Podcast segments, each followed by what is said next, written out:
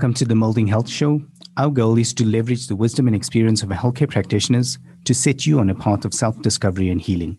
These insights, coupled with a multidisciplinary approach to each area of interest, should provide an invaluable resource to everyone looking for a better approach to health. Please note that this episode covers a mental health issue in, in rather explicit detail. If you or someone close to you recently experienced one of these conditions, this content may evoke underdress pain. Our intention is to inform and empower our, audience, but this material is not a substitute for therapy.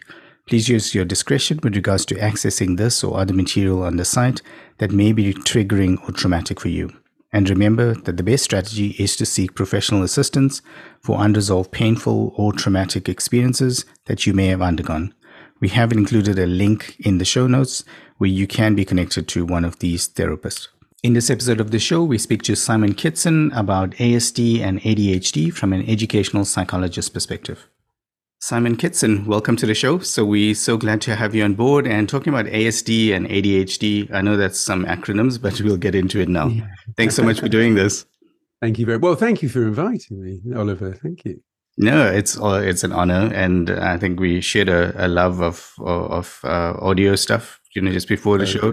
i really love the the audio that's coming you know from from your side of the show. Um, and and uh, and just to be clear i mean it's from an educational psychologist perspective which is perfect yes. because yes. i mean we're going to be talking about assessments and all of that stuff. But uh, simon i mean just to kick it off can you can you break yeah. down those acronyms for us asd and adhd Yes, I can. I mean, they're banded about, and people think they know what they are. Um, ASD, autism spectrum disorder.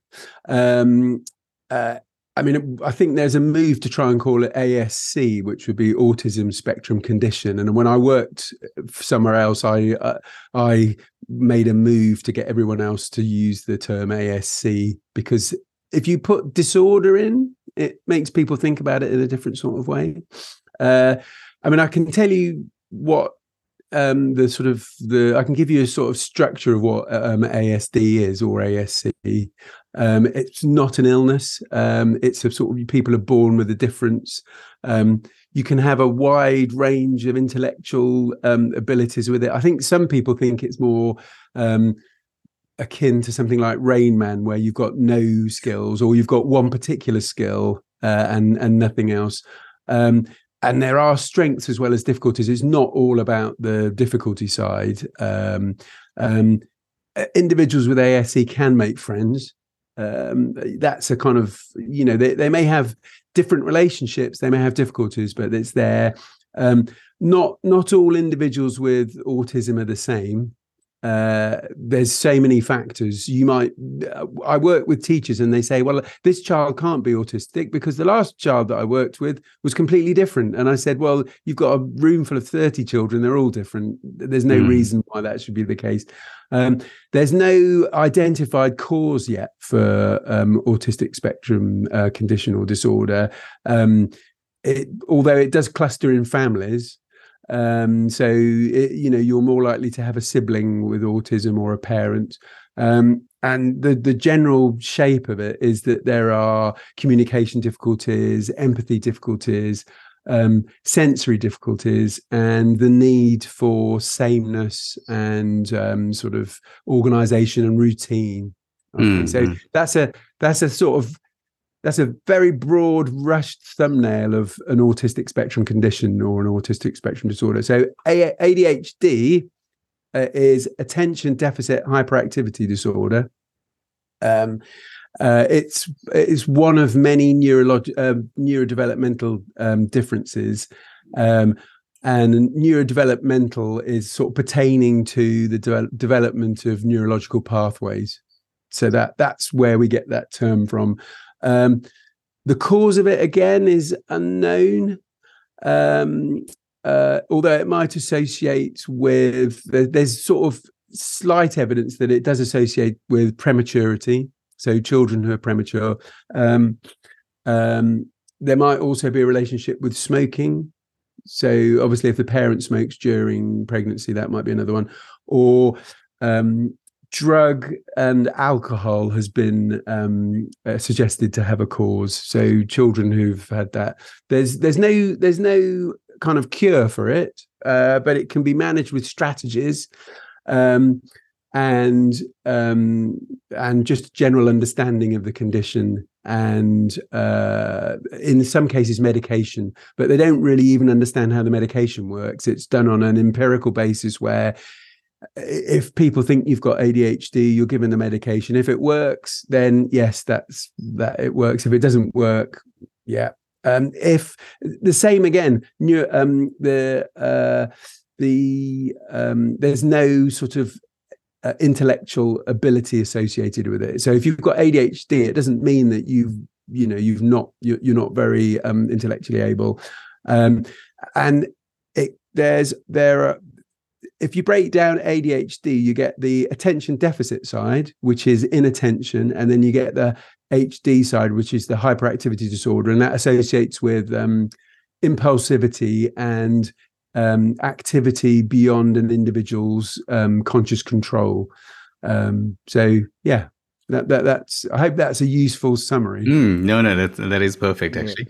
Um, yeah. And and um, you know, so when you speak I spoke about the uh, you know babies being premature, uh, I would be interested to see, and it'll be interesting if this is in research but whether there's a because because twins are always or, or more than one baby you know triplets or whatever yeah, yeah. Uh, are always born premature to my knowledge. Yeah. It's uh, slightly and it'll be interesting yeah, yeah. there's a correlation there then you know in terms of the um I, I, I, I mean you're right it would be interesting. I don't have any hard and fast um mm. facts. I mean i have i have worked with families where one twin was born um, kind of, uh, you know, there was a difference between the twins because potentially one twin can uh, take more of the uh, of the sort of. I'm just trying to think of how to phrase it. Um, that that one twin does better in utero than mm. the other, and so that can be a cause. Mm. Do you see what I mean? So yeah, yeah, I do. One I do. one child develops because mm that's that that's the way it, you know that's the way that it's worked. Yeah yeah yeah, I, I, have heard of that. Um, well n- not in terms of the adhd correlation but more just in terms of that's how the twins you know general development. They are general, general yeah, develop yeah. Um, yeah interesting though. I mean uh, and and i think to to anyone you know with children with this or anyone that has it i mean it's obviously it doesn't cast much light in terms of how do you avoid it you know for your own children and stuff like that but it does yeah uh, you know, hopefully what we get out of the show is like, how do you manage it? And firstly, what is it? Because I yeah. think there's, there is that. Because it, even with ADHD, I think people have this picture in their mind where it's like, you know, an uncontrolled child. And so that speaks more to the hyperactivity part. Yeah. And not really the inattentive part, you know. My, yeah. I mean, even with the, even with the hyperactivity and impulsivity, some children can kind of hold it in uh, and it just gives them a different presentation. And also, what you have to factor in is that there's a difference between girls and boys. Mm. Um, and there's a lot of research going on at the moment between girls and boys in both ADHD and ASD, looking at why there's a higher di- diagnosis of boys over girls.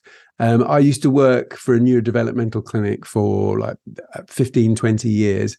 Um, and we were we, uh, we were always remarking wow, you know, there why are there so many more boys? And actually, it's fund it's probably fundamental to the education system that uh, if a young person isn't causing a, a, huge kind of distraction in the classroom, they're less likely to be noticed. So that's potentially what it is. And you know, in ASD, girls may be trying to figure out social stuff, and that could be their special interest. And so they look like they're just being sociable, but they're just a bit sort of quirky. So, yeah, yeah it's actually interesting, uh, and it's not the scope of the show, but uh, I, I, did. I was following some uh, some uh, some stuff around Asperger's, and that's exactly yes. what they said. You know, around yeah. girls. You know, which is more yeah, yeah. on the ASD part. You know, and there was a, there was a clinic or an institute in Australia and I was on their website I think last year, and you know, like that's exactly what they said. It's actually you know girls aren't you know like probably have it more, but it just goes undiagnosed. You know, yeah, I did yeah, better. Yeah.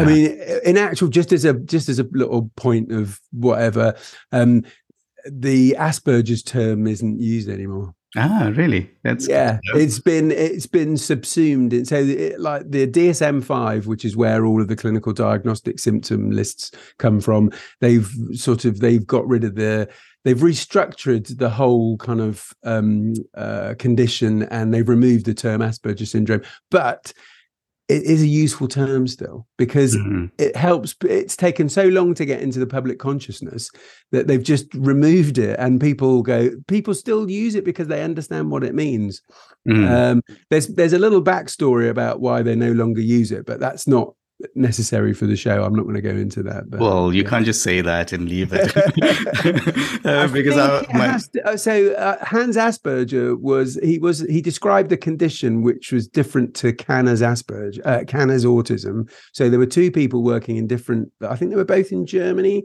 One moved to America, and his work got um, because he was in America. It got sort of more um, publication, and Hans Asperger wasn't translated until the 70s because he was working in Austria.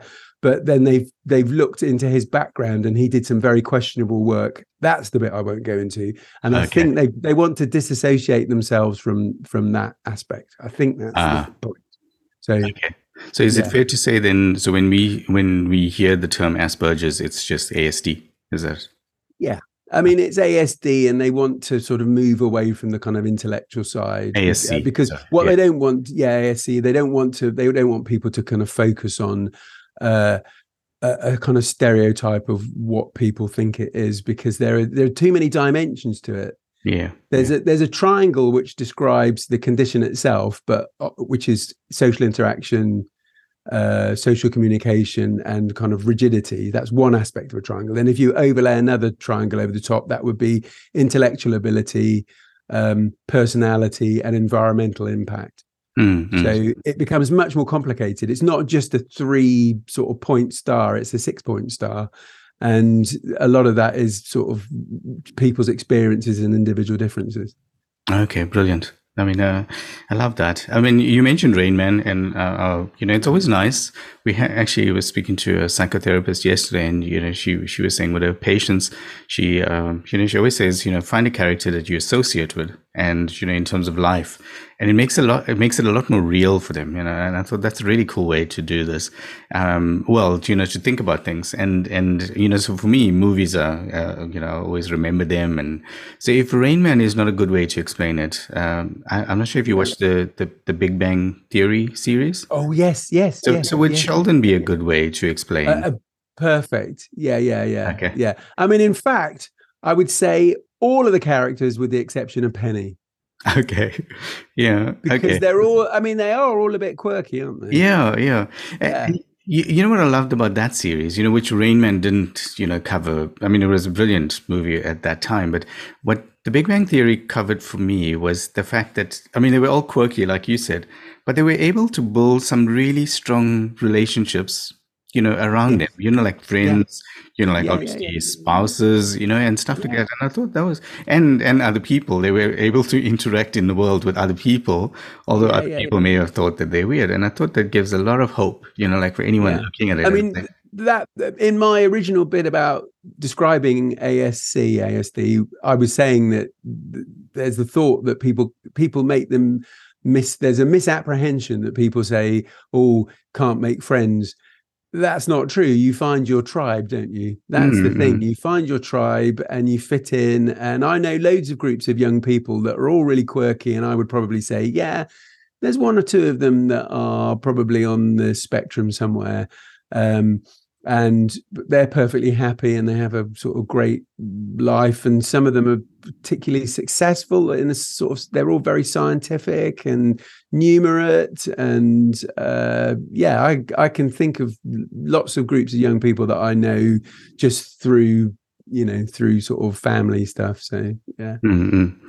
yeah. I think uh that's that's a really good way of explaining it as well, because I, I think, yeah. and it's it's reassuring for parents to know mm. that hmm. a child who may find not find themselves like in primary school with a big friendship group may go to secondary school and then discover their own tribe, and then be sort of successful in whatever area they choose because that's they've got there are you know that individuals with ASC may have more ability to focus on a sort of a goal and actually they achieve more you know mm-hmm. so. yeah i think it becomes a little bit more of a like a philosophical discussion but you know like i think you know we put so much of spotlight on on children and you know and identifying it but it's almost like when you become an adult you know it's like you know some of the rules are relaxed a little bit you know and, and people find their own way and you know and the whole discussion of around you know like how many friends are enough? You know you don't have to be the most popular kid in the in the group you know and exactly. you know and what is success you know and stuff like that. Yeah. But, yeah. um yeah but I, I love this. And uh, i mean the other question and that's why we group them together is is yeah. I, mean, I mean is there a correlation between asc and adhd uh, yeah, I mean they're described as comorbid conditions, which is a, just a like they occur together. Um, so yes, there is a there's a I mean there's a relationship. There's uh, maybe best described as an association. Um, if you know if you have one, you're more likely to have another. And there are other conditions that also would be described as comorbid with ASD and a um, ASC and ADHD. So like dyslexia, anxiety, um, depression, and um, uh, epilepsy can also be comorbid with it as well. Okay, cool. Yeah, I mean um, the thing is they don't they don't understand. They have there isn't a great understanding of all of the conditions in mm. terms of their uh, etiology, you know, their origin. But they do know that there is a likelihood to, if you've got one particular condition, you may have aspects of others as well, or mm. you know. So yeah, yeah.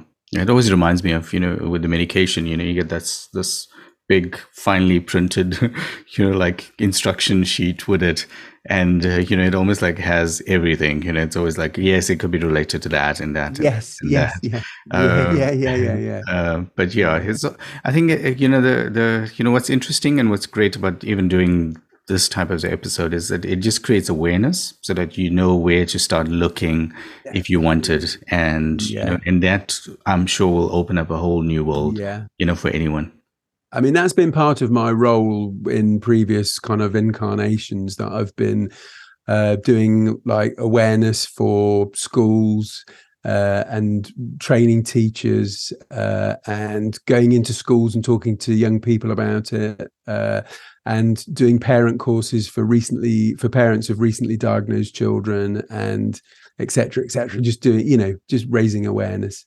Um so it, and it's it, it feels that it's in the public consciousness mm. um you know uh it first it felt like AD, adhd was the first one to really arrive mm. and that felt like it came over from america and then ASD sort of caught up uh, and equally is um, sort of understood.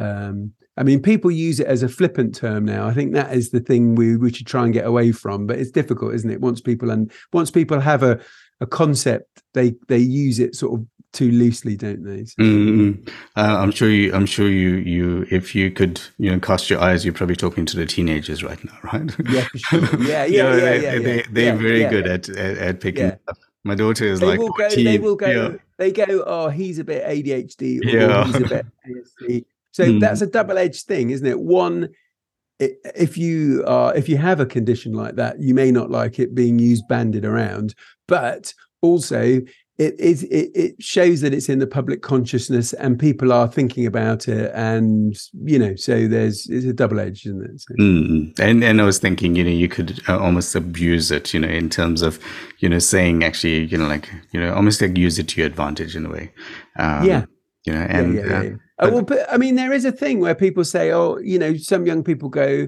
well uh you know what do you expect from me? I've got ADHD, or what do you expect? You know, they they excuse their. I mean, it, it's not it's not a frequent thing, but it you know that's what people are worried about. Schools are worried about that, and parents are worried about that, and they worry.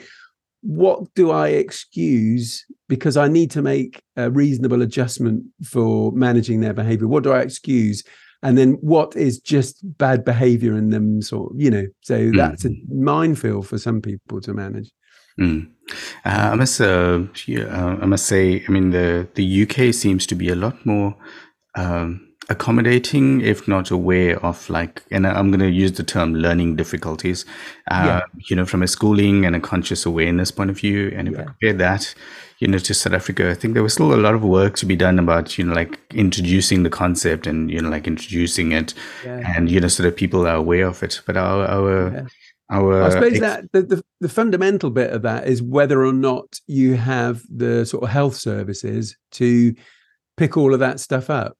Hmm. So if nobody's going, if if you've got a like a deficit of educational psychologists or health professionals, I don't know what the setup is, but I'm just speculating. If there's a deficit, then obviously that's not going to really be picked up sufficiently, and then so then the impact isn't going to be there for managing it.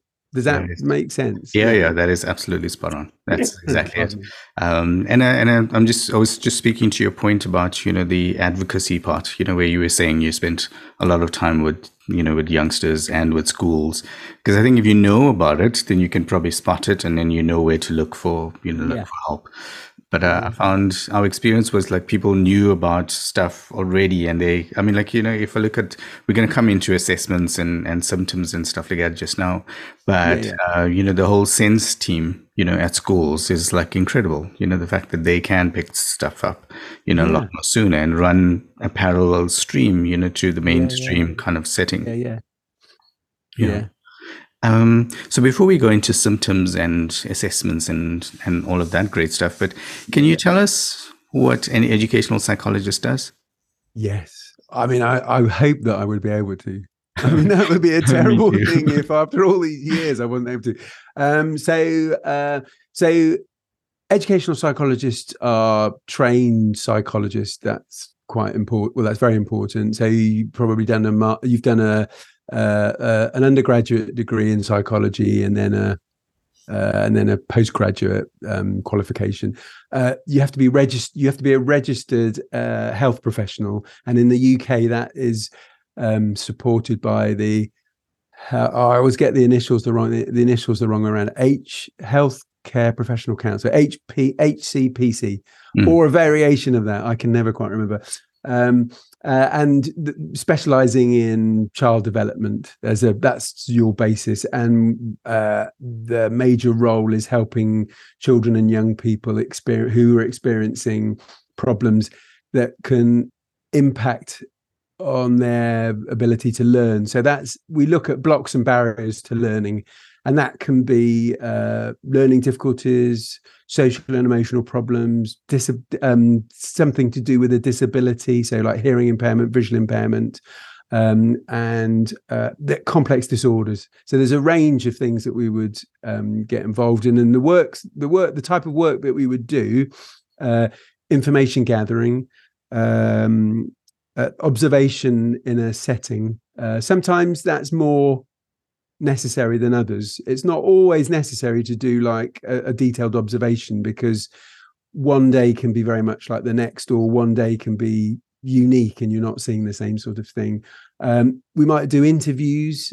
I mean, discussions. I mean, interview sounds a bit formal, but in effect, you know, it's uh, an exchange of views. I suppose that's the, the definition. Uh, and then we would do um, assessments and then consultations and then advice for teachers, parents, schools, uh, local authorities, children themselves. So it's, uh, you know, we might do individual research projects or we might do specialist work. For instance, myself, I've done, you know, I've been working in this field for, for years and I've been involved in uh, the type of activities that's not typically engaged in by an educational psychologist, which is the, you know, being part of a diagnostic team. So uh, in the past, I've been, uh, I, for a long time, I was involved in diagnosing children with autism, ADHD. And just before I left my last local authority, I was asked to set up a, a, um, a fetal alcohol spectrum disorder fetal alcohol spectrum disorder, yeah, FASD um, clinic, but I, I, I, just left before it was set up. But um, that would have been working with a, um, a, a, consultant pediatrician, and I was asked to set that whole thing up. But um, you know, I, it wasn't the right time. I wanted to do what I'm doing now. So. Mm-hmm. Okay, that is amazing. Um, and. I think Simon, I just want to be clear as well. So educational psychologists can work with adults as well, though, right? I mean, I, I think predominantly it's with children. Yeah, I mean, you uh, can do. I mean, we work from sort of naught to twenty-five. Okay. Um, you, I mean, we have the skills, etc., to be able to work with adults, and I've worked with adults in the past in a previous life um, even though that was part of an educational psychology. I was working with a college and there were adults in there. So I was doing that. I think I worked, I think I was like in my mid to late 30s and I was working with somebody who was 45. Okay. And at the time that felt very, very strange because I'd just been used to working with children, but it's mm. exactly the same process. Okay. Um, I, I kind of realized. And at that point, I picked up something that had been missed and this young this i was going to say young person but he was actually older than me mm-hmm. this this adult had been i don't know mis um, placed in a particular setting because they didn't pick up a need that this person had so interesting interesting mm-hmm. yeah and I, I, just want to mention that because that wasn't in my social consciousness you know until a few years ago that yeah. you know an educational psychologist can help you know an adult and you know we yeah, had yeah we had an educational psychologist on that specialized just in adults, and I thought yeah. that's, pretty interesting.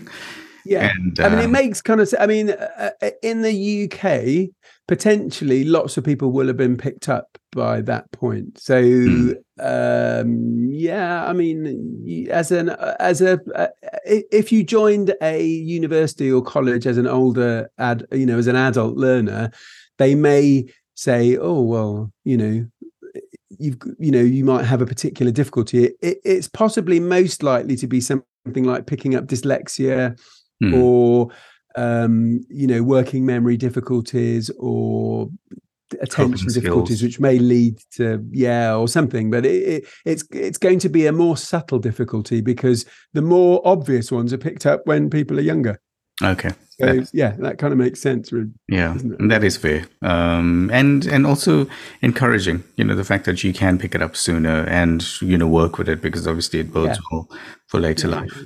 That that's not to say that everything's picked up. There are lots of things that are missed because of the the the pressure on the demand on services.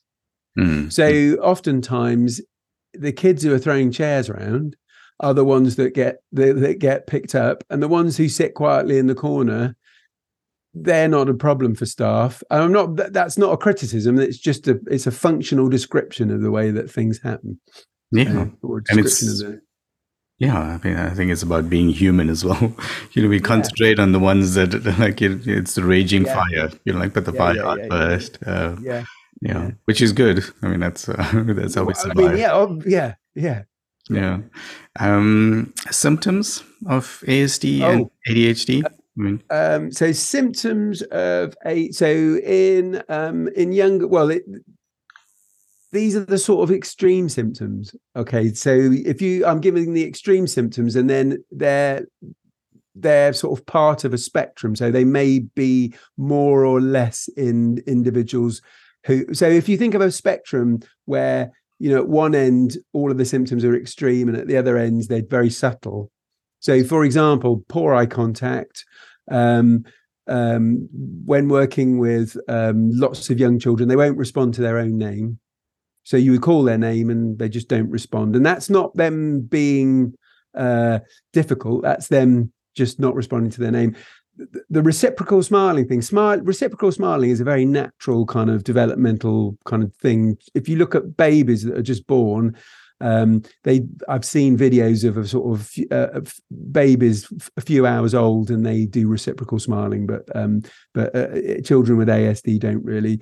Um, there are often things like repetitive movement. So you might have a stylized repetitive movement, uh, like um, finger flicking, um, looking out the corner of your eyes. There's lots of really. When you've been working in the field a long time, you would look at characteristic behaviors of a young person go oh that looks very similar to um, an unusual gait you know like oh funny strange walking um, sometimes children are extra flexible. They might have hypermobility of joints.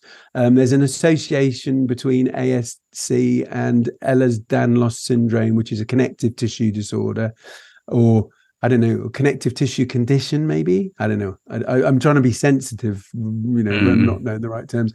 Um, there's a lack of novel pretend play. You might see pretend play, but there's a lack of novel pretend play.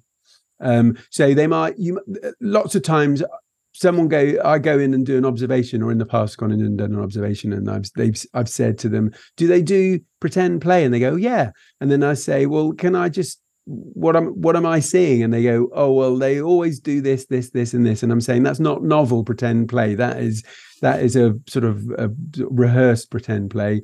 Um, sensory issues, so that can be um, olfactory smell. So I'll do it in a normal words: um, smell, sound, taste, touch, uh, visual, and hearing.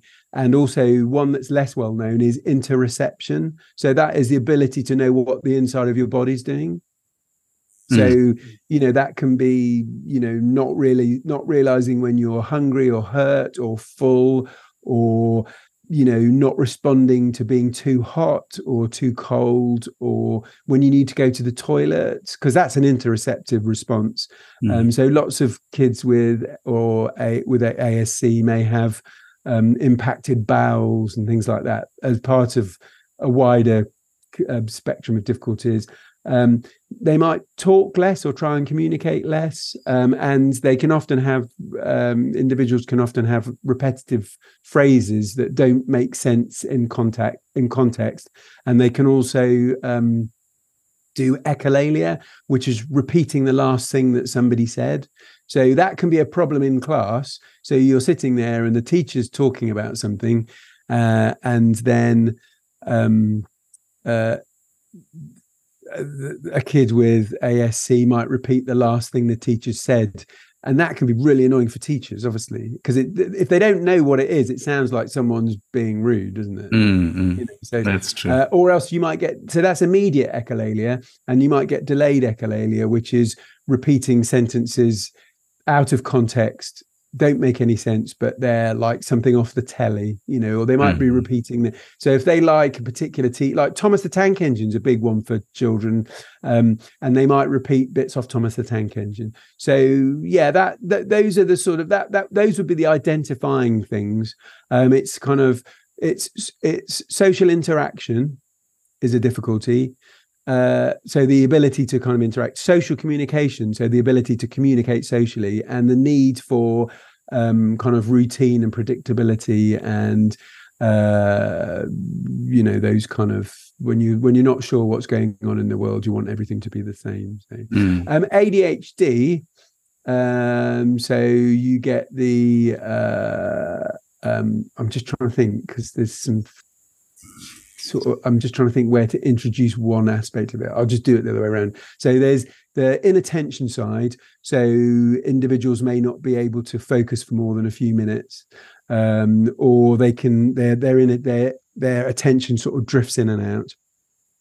Um, they may um, uh, have um, uh, you know uh, uh, they may they, like in class it may present as a child always shouting out um, giving the answers to everything, um, being too sort of not aggressive, but being too sort of wanting to interact with their peers to the point where it puts their peers off. Um, may want to get out of their seat the whole time. May need to move around. Um, um, uh, shortly, I'll come on to an assessment that I use that looks at that those particular sets of features. But it really for for ADHD, um, it can be just as subtle, but the it's broken down into the attention side, the hyperactivity, and the impulsivity side. So um, yeah, that that's a sort of more of a thumbnail kind of um, sketch for of that really. So, okay, and and auditory processing. So do they do they struggle with that? Um, I mean, uh, that, that, that's I think that associates more with autistic spectrum conditions. Ah. Okay. auditory processing disorder, uh, mm. sensory processing disorder, all those kind of issues uh, relate to that. That that's more the work. Whilst it's useful for for an educational psychologist to know, that's more the work of an occupational therapist, speech and language therapist. Oh, so okay. there are people who would specifically assess that in, and they've got their own tools that they use to kind of use that. I, I, mean, I'm I'm just as interested in that. That there are so many assessment tools that I would like to use when I see a young person, mm. but I tend to see a child for sort of six hours straight Mm. Um, and I, I, don't have any more time to introduce any more assessments. and even though I see things and I'm really interested in everything, that mm. I'd like to incorporate everything. And people say, "Oh, can you look at this?" well, I could do, but I'm going to have to spend three days seeing this young mm. person. So uh, yeah, um, yeah. I yeah. like to get as much information as possible, but I also like to be you know i like to be able to say this is how long it's going to take and and it, otherwise i'd be you know i'd be a permanent fixture in the house. Mm yeah that's true. And uh, while we're talking about symptoms i mean do you find any like correlation between like devices? I mean i, I know everyone struggles with devices but do you find oh you, i see what you mean like tablets yeah, computers. Yeah tablets um, i would even I mean, like, go on the board of video games. be- yeah it, there's a difficulty there because lots of young people it, they're very they're very i mean some people would describe them as addictive because mm, they're yeah. they're designed to reinforce and reward people's playing aren't they mm. so their engagement so it's kind of almost like i was chatting to a young person yesterday who's doing psychology a level and her first assignment is to do um, uh, Pavlovian psychology, and I was saying, "Oh yeah, you know the dog." And you yeah. were having a little chat and a little laugh about that. Um, but it, it's kind of reinforcement on that basis. You get, uh, you know, and they're talking about the serotonin reward system and all of that kind of stuff. It's very difficult to unpick between the two, mm. whether it's a typically developed child who is getting a lot of a huge amount of reward from a from a, a device, you know, where the games are uh, reward you consistently and make you want to play and play and play mm. uh, and then a child who plays it because they've got an autistic spectrum condition so i think mm. jury's still out on that one um, yeah. i mean i know that lots of children that i work with do have a fascination with with the games mm. um, but then so may lots of other children I, I only see the ones that, that have got the most extreme conditions so I, in a way, I'm kind of like I haven't got, I've not got a, a, a, a, sort of a wide enough sample size to make a comment really. But lots of people do say it. But then, you know, that's What's, why they're designed like that. Yeah, yeah, I know. I, I, think that was kind of a loaded question. But again, going back to Big Bang Theory, I think that's the one commonality that they all shared. You know, was yeah. uh, the love of video games and uh, yeah. playing them together and and stuff like that. Yeah, um, yeah, yeah. Okay, and assessments, Simon. So, um, so oh, assuming, assessments. Yeah. yeah. So. Um. So for for uh. So looking at assessments, you would you take it for for a for autistic autistic spectrum condition. You would sort of obviously take a developmental history so that's early development and it's like the age at which a child first talked um, you know and then all of the types of things that i described you know eye contact uh, repetitive movements uh, um, obviously you you would try and look at everything and match it against the dsm-5 criteria. So that's the same for you know you would you would match if it was at ASC you'd match it against that one in the DSM-5 if it's ADHD you match it against that one in the DSM-5 um, and then if you're going to do more specific um, uh, assessments there's something called the um, ADOS which is the autism diagnostic observation schedule. Of course it's going to have a long acronym isn't it? And a very complicated name. I mm. mean you know those assessments wouldn't be anything without the really complicated acronyms. yeah exactly just um, everyone else can't understand it yeah exactly it's like oh this is ours this is a mm. um uh, and that is a very sort of uh, it's a long process. I'm ADOS trained and I've used it to assess. I don't use it at the moment because it again it, it, was like what I was saying earlier. If I added that to my assessment schedule, then I would definitely be there the next day. You know, mm-hmm. so it's it's very long. I do do it, um, but I find the process that I have is just as um, useful in gaining relevant information. There's also something called the ADI, which is, um, I mean, these are a bit more medically, to be fair. There aren't very many educational psychologists who would do an ADOS. I can't think of any educational psychologists who would do an ADI because that's a computer based. Um, uh, uh, well, it can be computer based, but it's an interview schedule for sort of parents. And there's also something called the GARS, which is the Gilliam uh, autism. God, I can't remember what the R stands for. See, there's there's um, but it's a it's another sort of schedule of um, sort of identifying features, and then th- th- those are useful. So it would be you would use some form of sort of assessment, a recognized standardized assessment. You would also then do an interview. You would also work with a young person, get a range of information. You'd need to know what their cognitive ability was. You'd need to know what their literacy skills were and a range of other stuff. And then you would use uh, a standardized assessment and then um, you know, lots you gather lots of information from multiple sources. Um, so that that would be for that. And for for ADHD, again you would you can use standardized kind of interviews for parents and teachers and then you would use something called the QbCheck which is a computerized assessment which looks and it's standardized and it looks at levels of activity levels of inattention and levels of impulsivity uh, you could also use the TEA-Ch which is the test of everyday attention in children uh, and that's just another form of assessment. And I believe there are other assessments that people use. The pediatricians and psychiatrists tend to use the Conners, uh, but that's just like one very narrow thread. Uh, and from a personal point of view, I don't feel that gives you enough information uh, because people are very uh, aware of what the symptoms of ADHD are and may just go, yes, yes, yes, yes, yes, mm. yes. So that's why I think a standardized assessment is so much better because you're actually getting what the child can do. Mm. Um, so yeah, so that that's a you know that's a very that's a very rushed description of um, assessments for ADHD and ASC. So, uh, but you know, it's a nutshell provision. You know, so okay, um, I'm I'm really glad we covered that because I think it breaks down you know the you know the terminology and again if this comes up in any discussion at least yeah. you know where to kind of put it yeah. but let's yeah. make it a little bit more tangible right so so a child goes into year one and you know obviously then the SEND team picks up actually there's something not quite right or the teacher picks up and you know like then it follows a certain route can you paint that picture for us how how would that how would that look like right so basically um it would be uh, um, obviously there'd be sort of concerns. Then then the SENCO would probably, you know, um, um, be involved and do something like an observation. The teacher would make their sort of points known. They might have a meeting with parents. Uh, I mean, it, uh, tangential to or parallel to that, the parents may also have had concerns from a while for a while, uh, and um, then um, that they would you'd hope that some interventions would be put in place. Uh, they may take some advice from a speech and language therapist or um, a behavior advisor within the school system. Uh, they might get the the educational psychologist involved.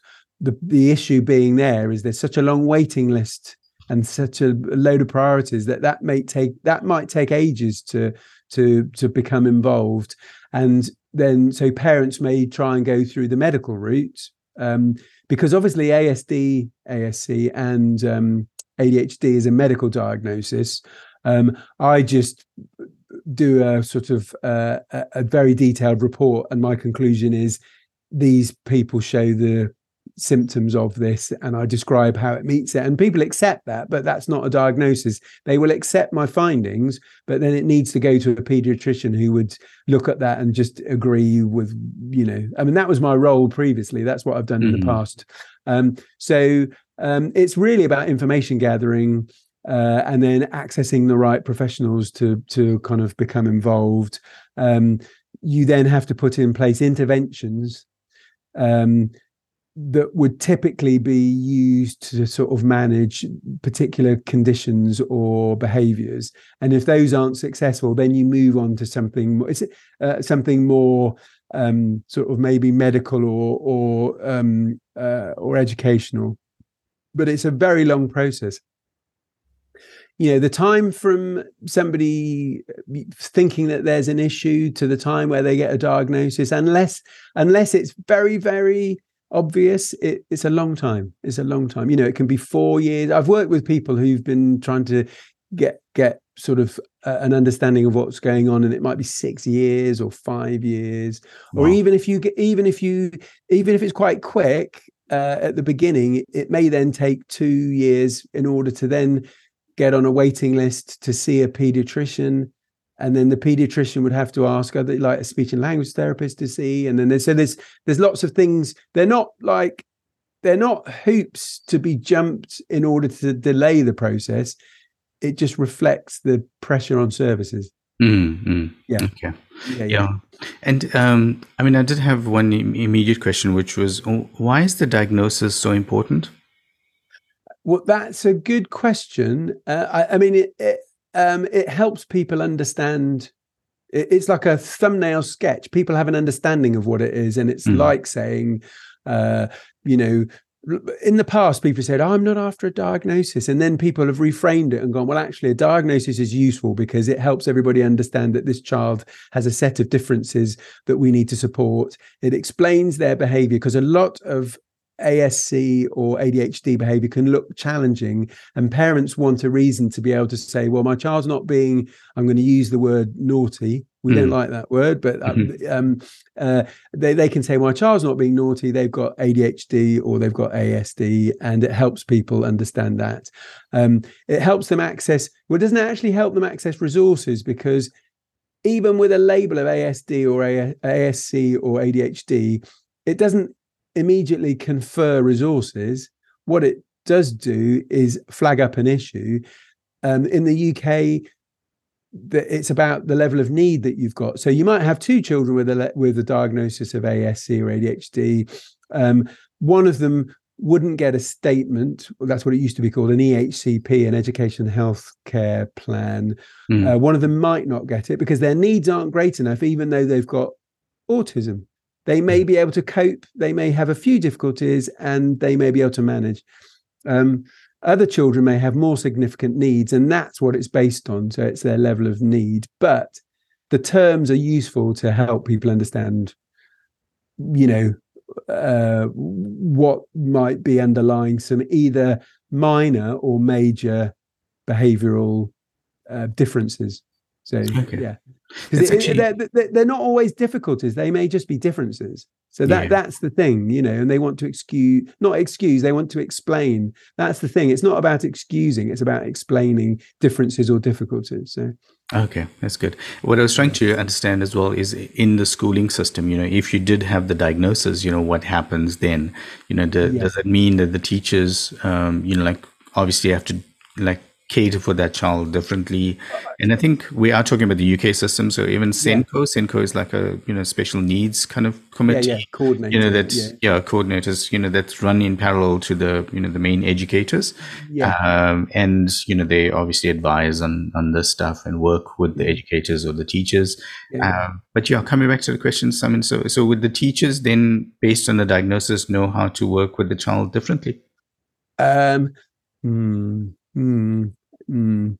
Well, um, I would say that there's a slight understanding. I think people like to think that they would know what to do, um, but um, as far as I'm aware, when mm. people have initial either in either in the three year or is, I don't know how many I can't remember how many years a teacher it would be three or four years for a teacher to be trained, or mm. you can have a degree and then do a postgraduate certificate in education and then become a teacher after mm-hmm. that. There, there's uh, uh, my understanding from having done it, but that was what a long time ago, is that there is very little actual input for the SEN side. Um, so my advice is always when I'm doing advice for a child who has either got a diagnosis or has um, uh, a collection of difficulties that look like, um, is that the teacher needs to get training for that. And that's why I've been involved in teacher training for ADHD, um, ASC, um, behavior difficulties, dyslexia, dyspraxia, like the whole gamut of things. So they basically, what I'm saying is, if a child in your class has the or in a teacher's class has those difficulties, then they are likely to need additional input mm. um, as a teacher. Okay. So, I mean, when you think they've got 30 children in the class and lots of them may all have different different needs and different sets of difficulties, uh, then it is kind of different. And whilst it's likely that there are a few children in the school who've got ADHD or ASD, ASC, and it's pr- probably surprisingly higher than people would estimate. Um, uh, there, people don't have like that population in their class all the time. So they may have even.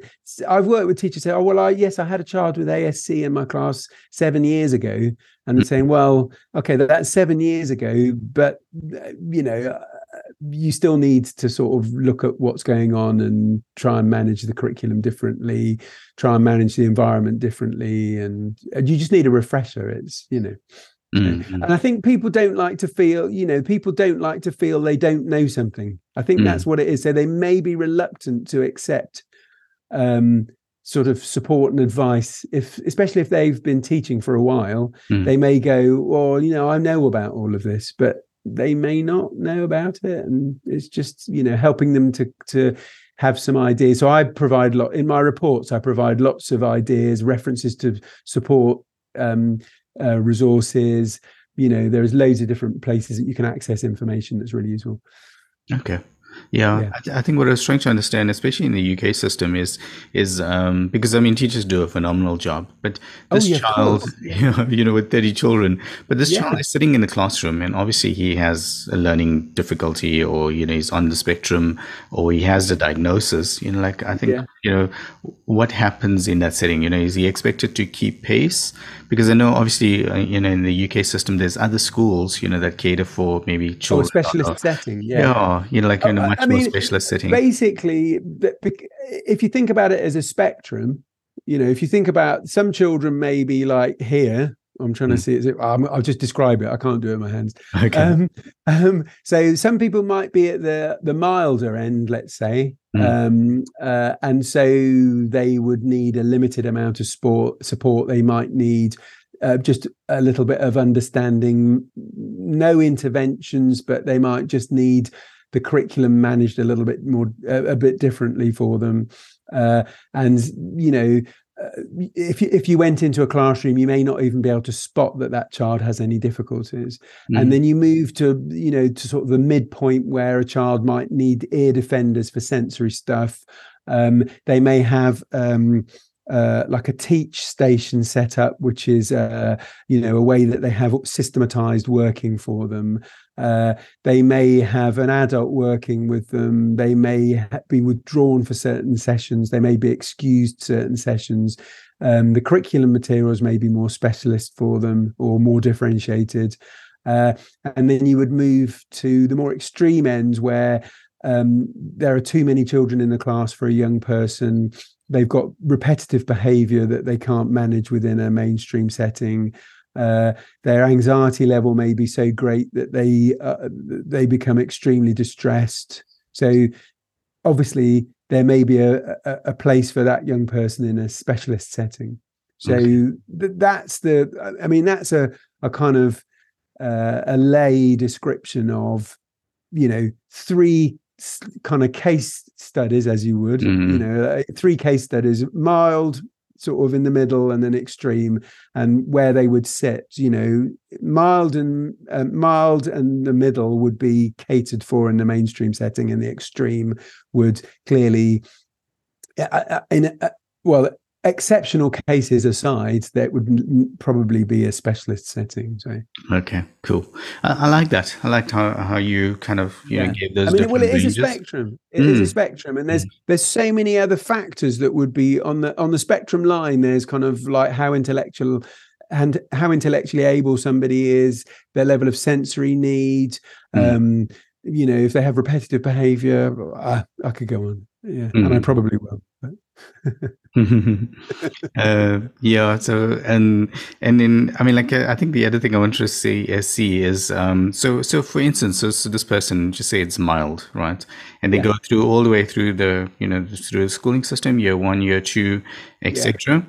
And yeah. they get up to obviously GCSEs year 11 and yeah, yeah. you know so how does it look after that because you know in the perfect scenario you know like you pass your GCSEs you get to O levels A levels yeah, yeah yeah yeah yeah yeah um, in your experience, how, how, does it work for you know? Well, I think the most important point in all of that is they're managing it primary. Primary is a school, a small setting. They are a limited number of adults. They've got fewer pupils or peers in their class to manage, and they get to and they've settled in. You know, they might have had a few problems at the beginning. Uh, everyone's got used to each other sort of year three, oh, they're doing really well. Year year four, yes, we're managing. Year five, yeah, oh look, this is great. Year six, and then mm. they move.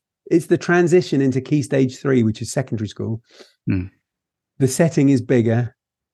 The number of adults is more massive, and they don't know this particular child. There are far more pupils there who may not have got used to this particular child.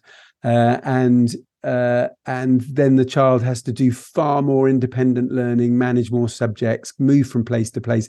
So it's the transition point in year seven that is critical in that journey. Even mm. if you've managed in primary school, you're going to need support. And it's the, the, the important part there is a transition from year six to year seven. And that needs to be really well managed because what happens is, you know, a child kind of goes into year seven, and might just withdraw into themselves and then you know their learning may suffer um, they may then start refusing to go to school they may get in trouble with teachers who don't know them they may be have unwanted attention from older disaffected children who um, who just like you know b- being not very nice to other people um, i'm not going to say the bullying word but um, mm-hmm. yeah. um, uh, so that that's that's the main point that's what needs support really and if they can manage to get past that which they will do because schools are more aware and at transition points they say we need a really good uh, transition plan there's lots of things that people can do so it, uh, it's not a horror story i'm just describing mm. what happens at that point then it should move on to um, um, be able to get through the, the, the different points of the uh, of school uh, so potentially, if they've got through that bit, then year, you know, they're going into GCSE year and A level year. it would just be a continuation of what they've already managed. Okay. Uh, so yeah, I mean, they may struggle with the independent learning part mm. uh, in some cases, but so uh, children without an autistic spectrum condition can do that. Um, if you've got poor self-organizational skills, um, uh, you may not you may find study skills challenging deadlines challenging all of that kind of stuff. Uh, uh, the conceptual side of uh, of a levels may be problematic because o levels tend to be more about remembering information and a levels tend to be more about conceptual stuff. Uh, that's yeah. interesting to note. And yeah. I mean, again, I'm just trying to understand, you know, the, the schooling system as well. Uh, but yeah. so when you get to GCSEs, my understanding is that you don't really have to go into O levels and A levels. I mean, there's a there's a branch from there onwards, isn't it? To into uh, well, apprenticeship or something like that. Oh, I see what you mean. Uh, yeah. Um, I, yeah, I, I mean, you, I, you've got to stay in education until you're 18. Ah, okay. So you have to do something, and it, it would depend on it depend on what that would be. I mean, to be fair, I tend to work more with the much younger children and sort of uh, I don't and also by the time children are that kind of age I don't actually work with them anymore because okay. all of their I'm not going to say everything's been ironed out but all of the issues tend to have been picked up so um, that's not really you know I would generally see an older young person when dyslexia has been missed or when somebody thinks that they may have missed a particular kind of issue like working memory or there may be some other sort of thing so i tend not to work with young people at that point. and if i am working with them they tend to have more of a severe learning difficulty or uh, a learning difficulty that may may indeed preclude them from entering into that phase of education in that way. Okay. And what happens if they are precluded?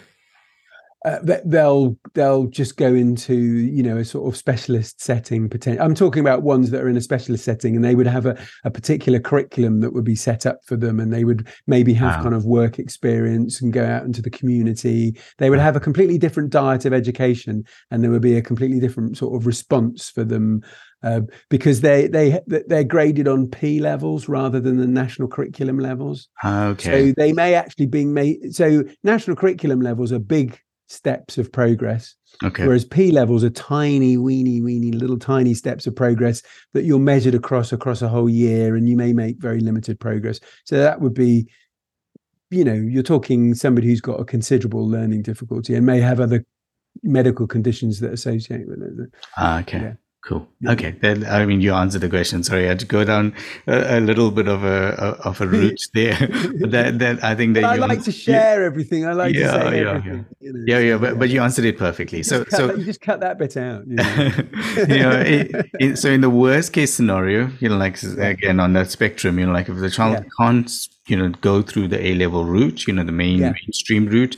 There's a different, you know, concurrent route or parallel yeah, route, and that's measured differently. Because I think you know, as if you're a parent of a child, you know, in the schooling system and really struggling, I think it's it's interesting to know like what, what is the alternative. So you know, the alternative is there is a different stream which you know like drops the uh, you know drops the expectation you know because that's the biggest thing is like you know is my child yeah, going to yeah. complete gcse's uh, you know like i can't see them finishing o levels and a levels yeah. and yeah, that's a huge amount of stress not just for the child but for everyone well i mean it's like people people have an expectation don't they? You have a child they go to school they do this they do that and then if that's not what if if what you're expecting doesn't happen there's a kind of sense of bereavement really because you're kind of or disappointment or or whatever and you have to come to terms with all of that. And uh, uh, you know you have to be able to explain it to everybody else and yeah so people manage it in different ways. Uh, i mean when i work with parents you know they are they've been after an explanation for their child's difficulty for so long that I tell them what other people might consider really bad news and they are very pleased and they say I've always thought this was the case. Thank you. Thank you very much for telling me this information which other people might consider to be bad news but they can this is vindication of what they've been seeing across the the whole child's kind of academic and sort of personal social career. So yeah.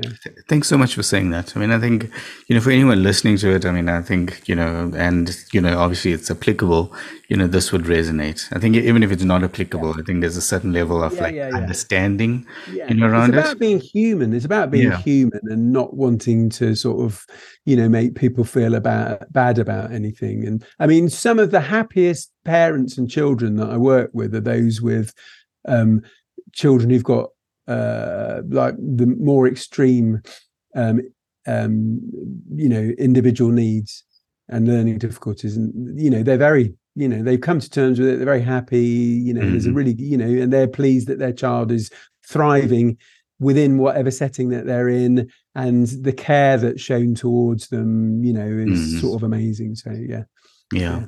And, and I think we should never ever forget. I think we covered it earlier.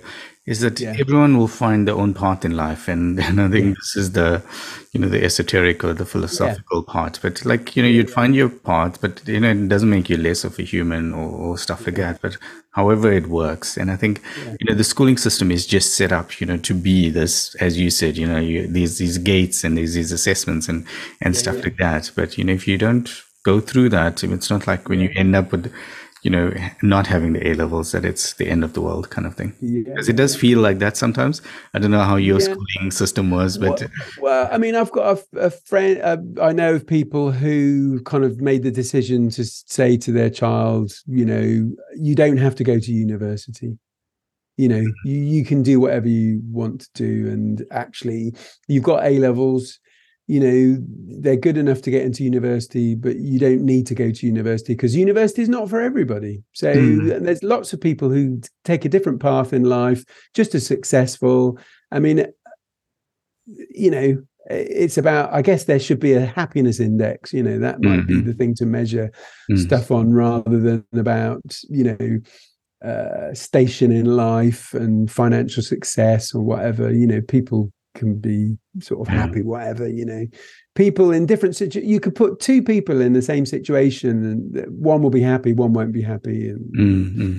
Yeah, it's complex. Isn't it? Yeah, I think We're, we're putting the world to rights. Yeah, it's a, it's completely separate topic. But uh, you know, you, Right. you mentioned a really strong word earlier, uh, which was bereavement, and and I think you're quite you know one of like many practitioners that have mentioned that you know like it's a bereavement loss, and I think Yeah. you know even that we can spin off into another topic. But but it's important for people to actually you know grieve the process, the fact that you know that disappointment is there, or that you know your child is not going to go to uni, or I'm not going to go to uni as a child, you know, and, and stuff like that. And I think people forget that, you know, because there's this expectation, there's a reality, and there's no like process to almost like you know to understand the loss.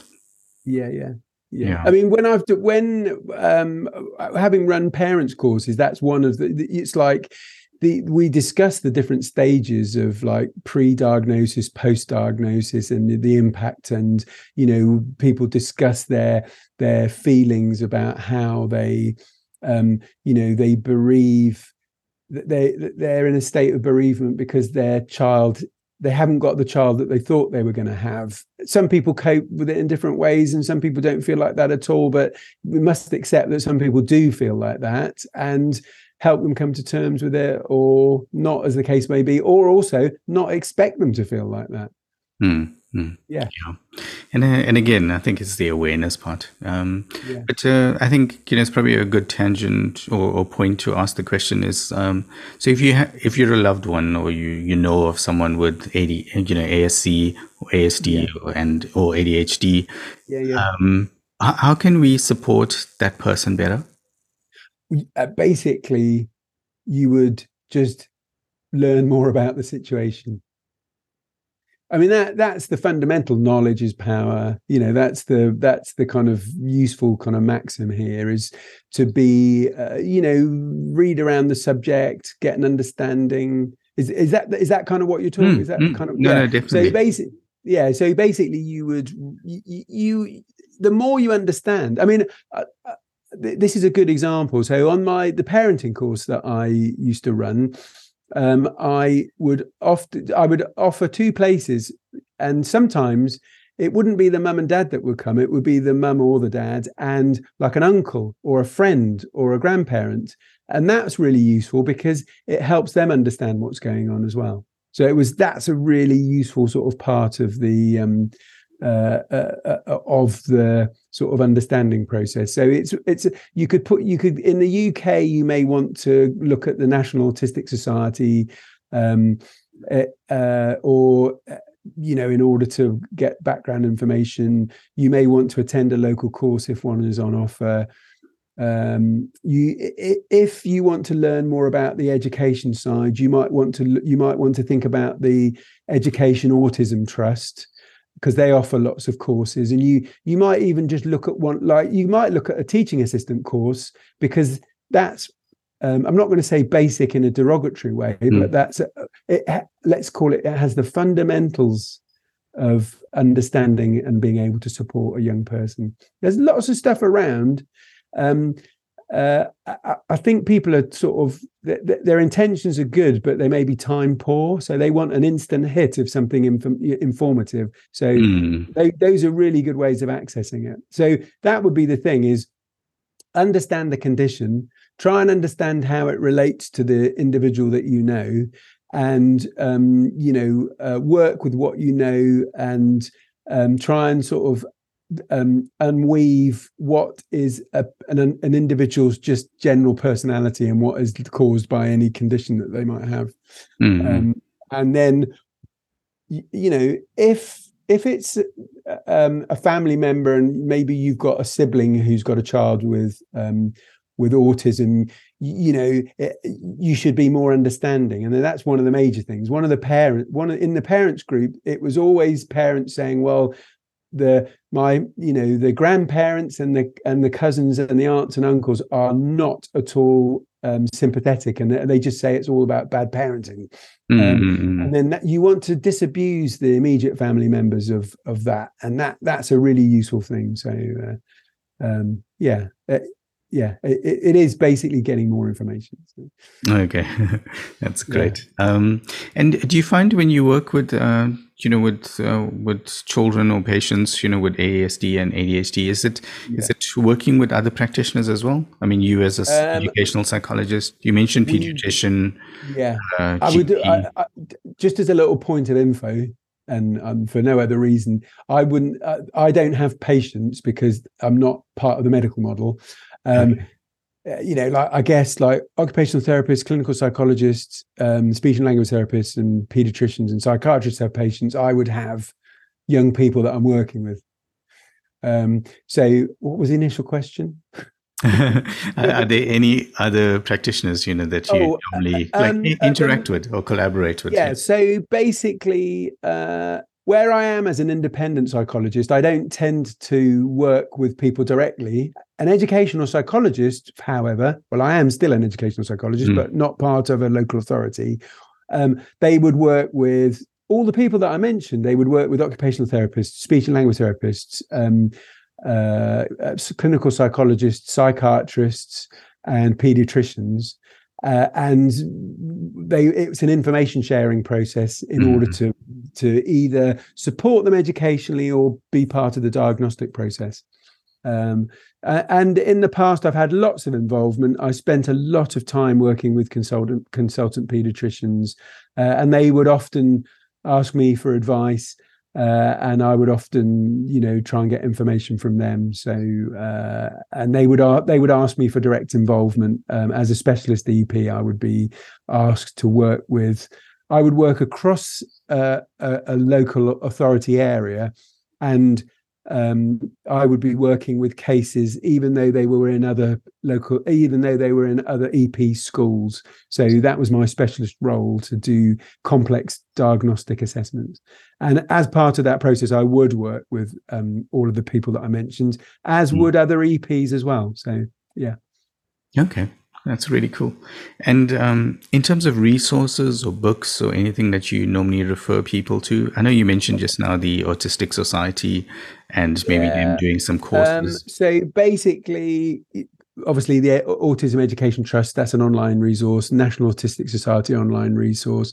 Um, I would mean I would probably I mean there are lots of books, but two that I would particularly pick out, they're not books, they're kind of authors uh, because it's a body of work. So the first one is Carol Gray, and she um, she sort of concretized, made concrete a concept which is um, social stories, um, and which is a way of helping children with poor empathy understand. Um, uh, um, you know other people's points of views and then another one which is comic strip conversations and that helps teenagers understand situational constructs. So it's done on a cartoon basis.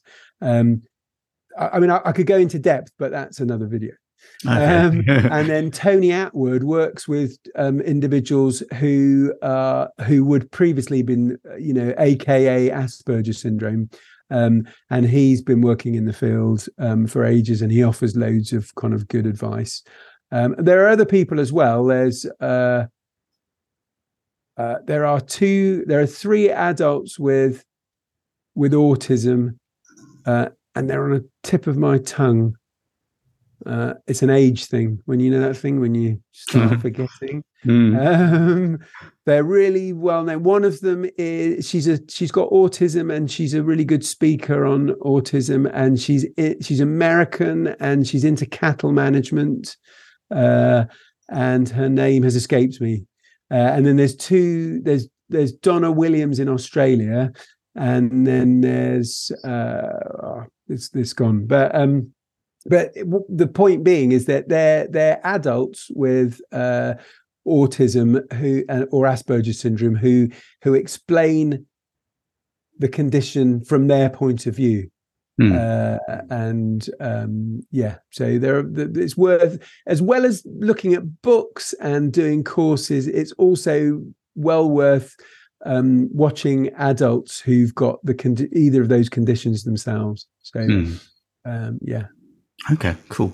And in terms of, you know, if I put my practitioner hat back on and ask, uh, are there any ethical considerations working, uh, obviously over and above the normal, you know, confidentiality aspects?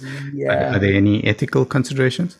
So this would be it's kind of similar for both because it's just about being a psychologist. So you have to become an advocate for the individual. Um, you know, that's your role. You're there to advocate for them and sometimes uh, not currently but in the past i suppose a little bit currently i've been asked to do some work which is like helping to explain and advocating in a in a greater way. I mean my reports are basically my written thoughts about being an advocate for a young person.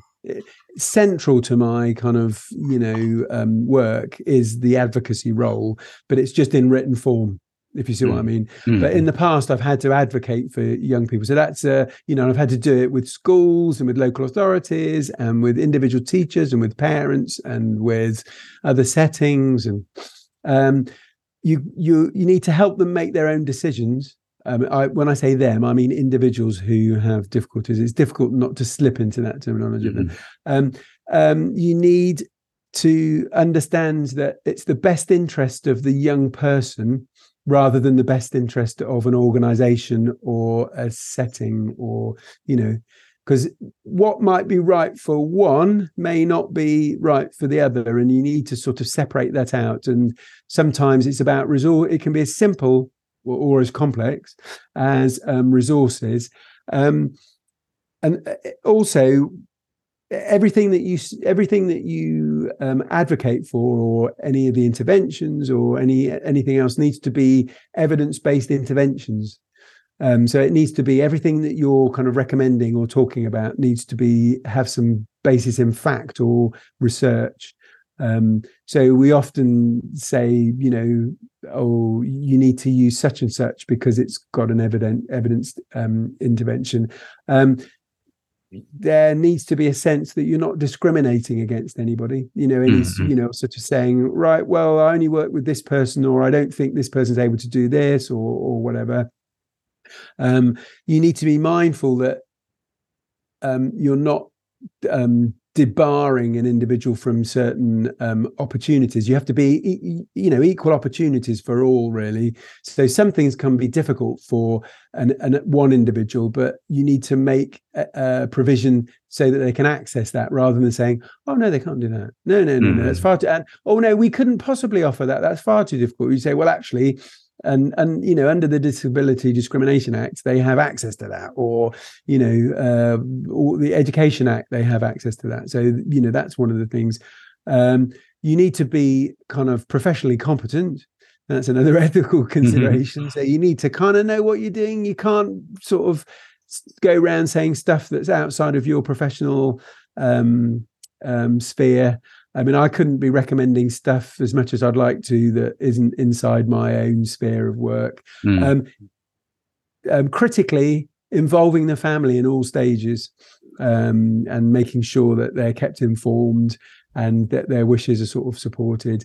And also, the bottom line one is legal and ethical considerations from your own professional bodies.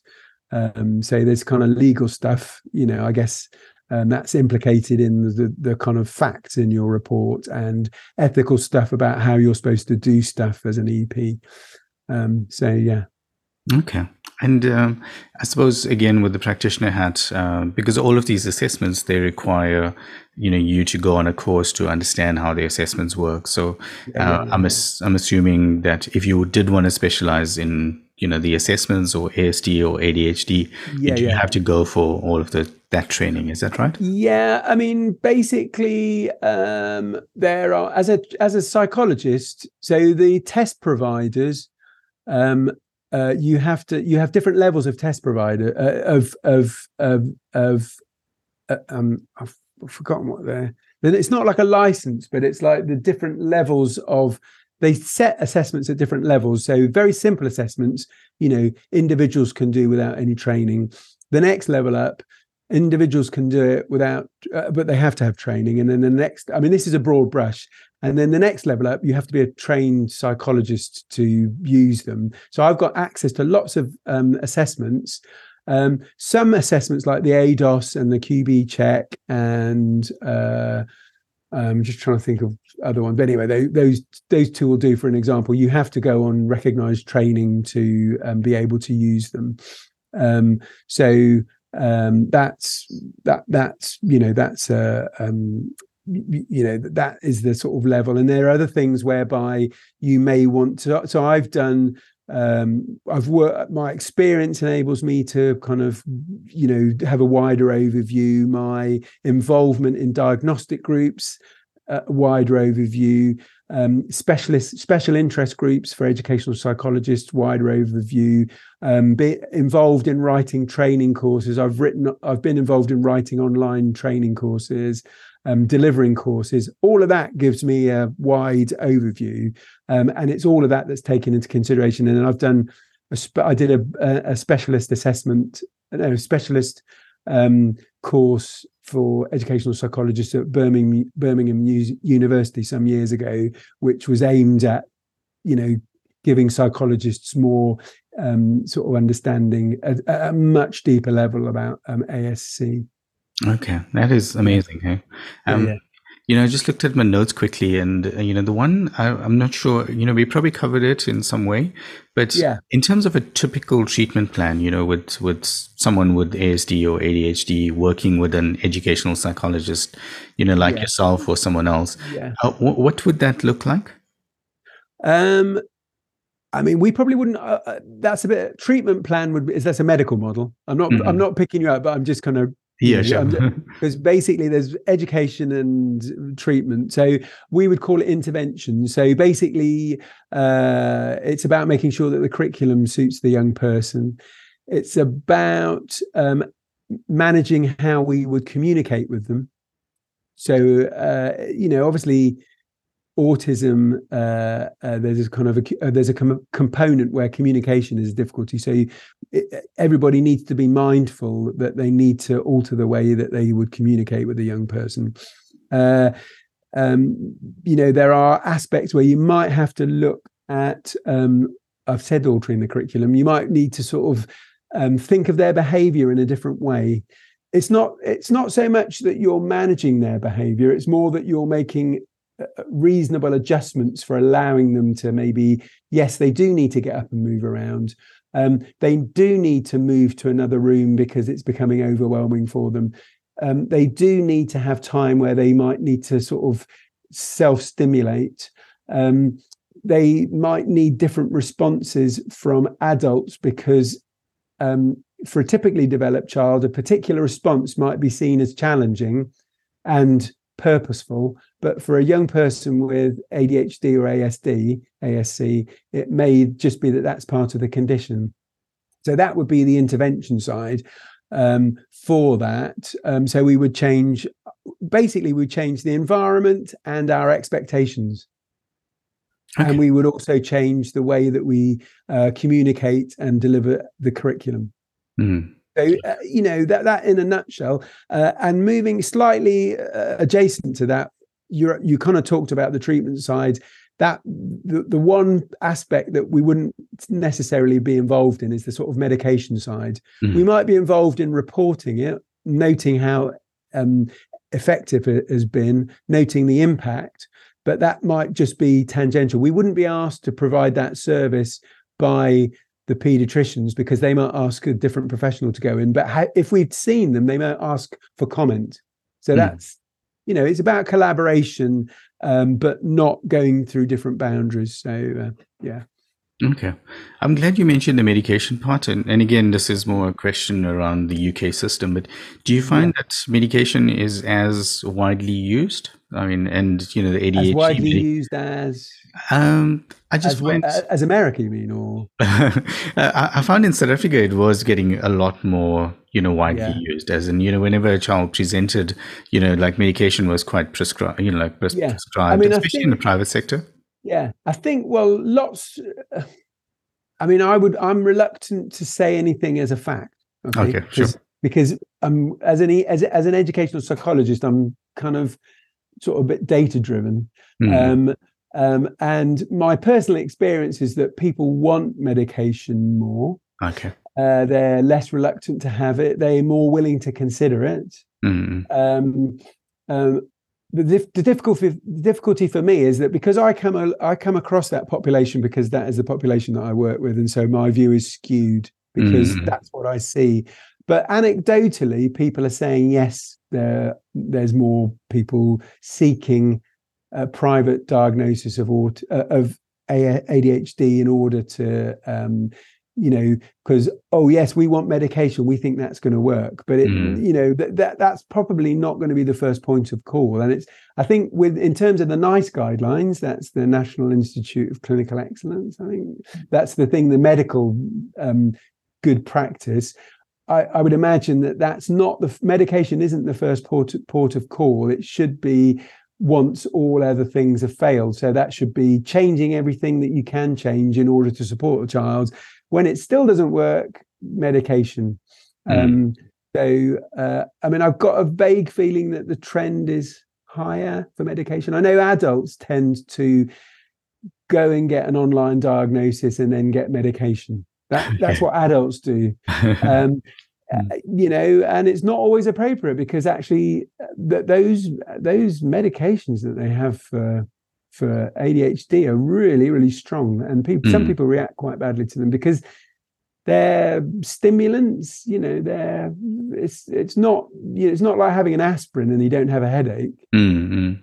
This is like taking something that has a pronounced neurological impact. It it alter, you know, it makes your brain mm. work in a slightly different way, and, and you know, and it can have you know, it has effects on dryness of mouth, suppressing the appetite mm. poor sleep, all mm. kind, you know, it's a significant um, impact. So you need to consider whether uh, adults who have had it have said, "Oh, oh, I had to stop taking it after a couple of weeks because it was really horrible." Mm. So um, you know, it, it, has to be the right thing for you. So.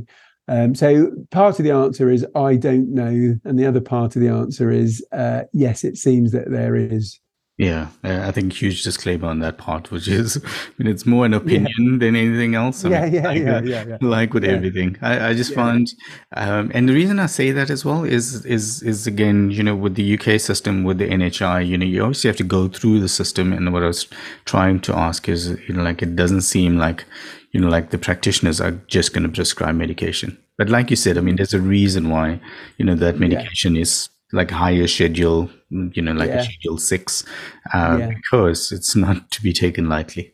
No, no, no. I mean, I mean, people do. I mean, people will seek uh, a diagnosis for their child so that they can get medication. So there is that. There is that drive. There is mm-hmm. that drive. People will go off and you know, and then they have to have private um, consultations with a uh, with a with with a psychiatrist or a pediatrician and they have to you know i've heard of parents getting a diagnosis in like so they live somewhere in the southwest and they get mm. a diagnosis in oxford and what they don't realize is that they then have to go back and see the same pediatrician so they have to be weighed and then they have to all of this kind of stuff and then they have to tr- uh, titrate the medication you know mm. a little bit little bit little bit mm. um, so it, it, it's not as straightforward as going to Boots the chemist. I don't know if you have Boots and stuff. Yeah. The local chemist, and then getting um, a, an aspirin and going, yeah, that works. That mm-hmm. works. Yeah, I'll have another. Next time I have a headache, I'll get one of those. It's not. It's nowhere near as simple as that. Mm-hmm. Yeah. Yeah, uh, yeah, yeah. We do know Boots and Superdrug, uh, but but uh, we in the UK, so oh no, anyway, yes, yeah, yeah, on the yeah, southeast, yeah. yeah so, uh, but yeah, there's no oh, so Boots in South Africa. of course. Yeah, yeah. drug stuff. Yeah. Yeah. Um, yeah. And then I think uh, I did think of one other question, and then we do have to start wrapping up. But if someone didn't want to be, uh, when I say this, not, you know, because you mentioned EHCP, you know, which is a specialist plan, but if they want to go down the private route, you know, because that's all, you know, via this, you know, the NHI and the system and stuff like that. But if you want to do that, that assessment privately for your child, and then you present that report to the school, is that a yeah. possibility? Do you find that in in um, in well, uh, I mean, so are you talking about from the health side or the education side? Education side. Education. Education side. Yeah. Yeah. So basically, um, yeah. I mean, I see loads of people. I've um, and they they have to the schools have to accept my reports because mm. I'm I'm an edu- I'm very experienced educational psychologist and I'm very experienced in the areas that I tend to pick up mostly. Um, they would be foolish not to take heed of my findings and my thoughts. Okay. So, you know, I, I, if necessary, I will say this child. You know, I would recommend a parent makes a, a parental application or talk to the school about uh, making an application for uh, an EHC needs assessment. Okay. Uh, oftentimes, my reports will be incorporated, which is unusual, but that's because in the local area I'm known, okay. um, and they can trust. And I've worked for some of them, and they just say they contact me and say, "Oh, can we use your findings?" Uh, and then I, I sometimes I get copies of reports, and it's I think I wrote that. It's like almost verbatim, you know. So, mm. which is fine because that means they value my content. Mm. Mm. That's one way of looking at it. You know? um, yeah. So, um, yeah, no. Uh, does that answer your question? So, yeah, uh, it's perfect. Yeah. That's so exactly. basically, they would ask me to be involved because they're finding access to uh, a local authority EP difficult. Um, I have worked as a local authority EP for many years in senior roles.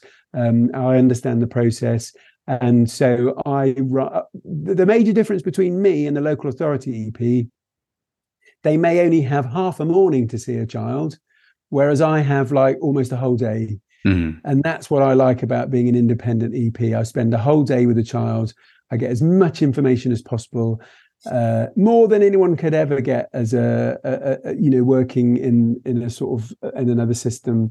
And then i'm offered uh, then i'm offering like my uh, very wide ranging findings and as a consequence lots of um, interventions and suggestions and ways forward. So mm. yes Okay, brilliant. And uh, it sounds like a, a weird question though, but uh, with the with the assessments, they have to be with you in person.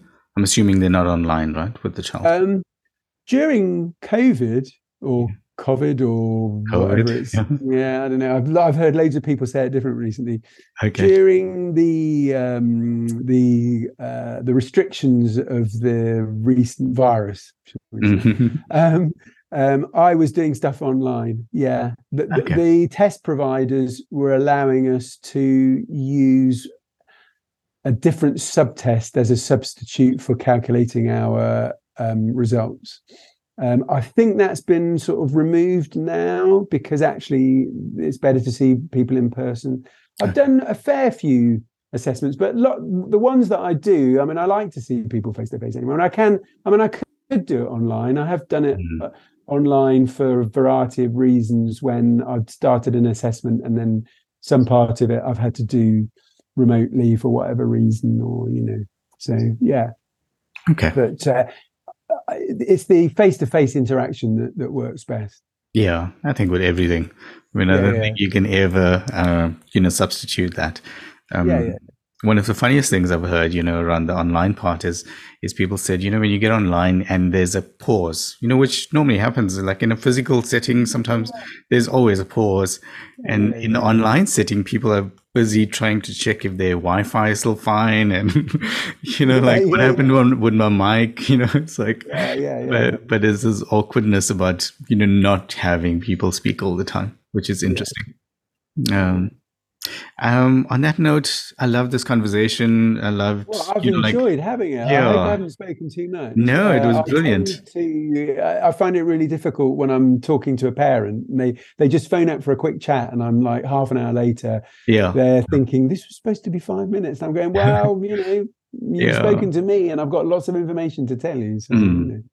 Well, that, that's the reason we'll be doing this. Is is you know this could become the resource because what you just said now is what we find with most you know healthcare practitioners is that when someone phones in and said you know like uh, you know I've got this child and he's you know he has you know he's struggling with this this this and then they go on and they spend 30 minutes or 45 minutes you know talking about it and i was like can we create a resource so that you just you know send them the recording and then you know yeah, hopefully yeah, explain yeah. some of the question you know like the questions and then you can still go on to your normal consultation. But yeah, um, love this. I love everything that you said. I uh, loved your experience on it. Um, Is there anything that you thought I should have asked you that I that I didn't around the topic? Uh, oh, well, around the topic, I thought you were going to talk about microphones there. Um, no, no, uh, no. I think that that's everything. I mean, yeah, um, that, that's. Look, I mean, I think you've extracted the all of the goodness out of this conversation that we could have had. You know, you've you've asked some really good questions. You've given me a platform to say stuff. Um, so you know, as well as you thanking me, I'd like to thank you for kind of allowing me to sort of ramble on about what I like to talk about. No, uh, I mean the pleasure is always ours, and I think we just have the platform, you know, to just cast the spotlight. So thanks again. Really, really appreciated it. Okay, very good. Thank you. Nice to meet you. Hey everyone, thanks for listening. As always, stay tuned, and we'll speak to you in the next episode.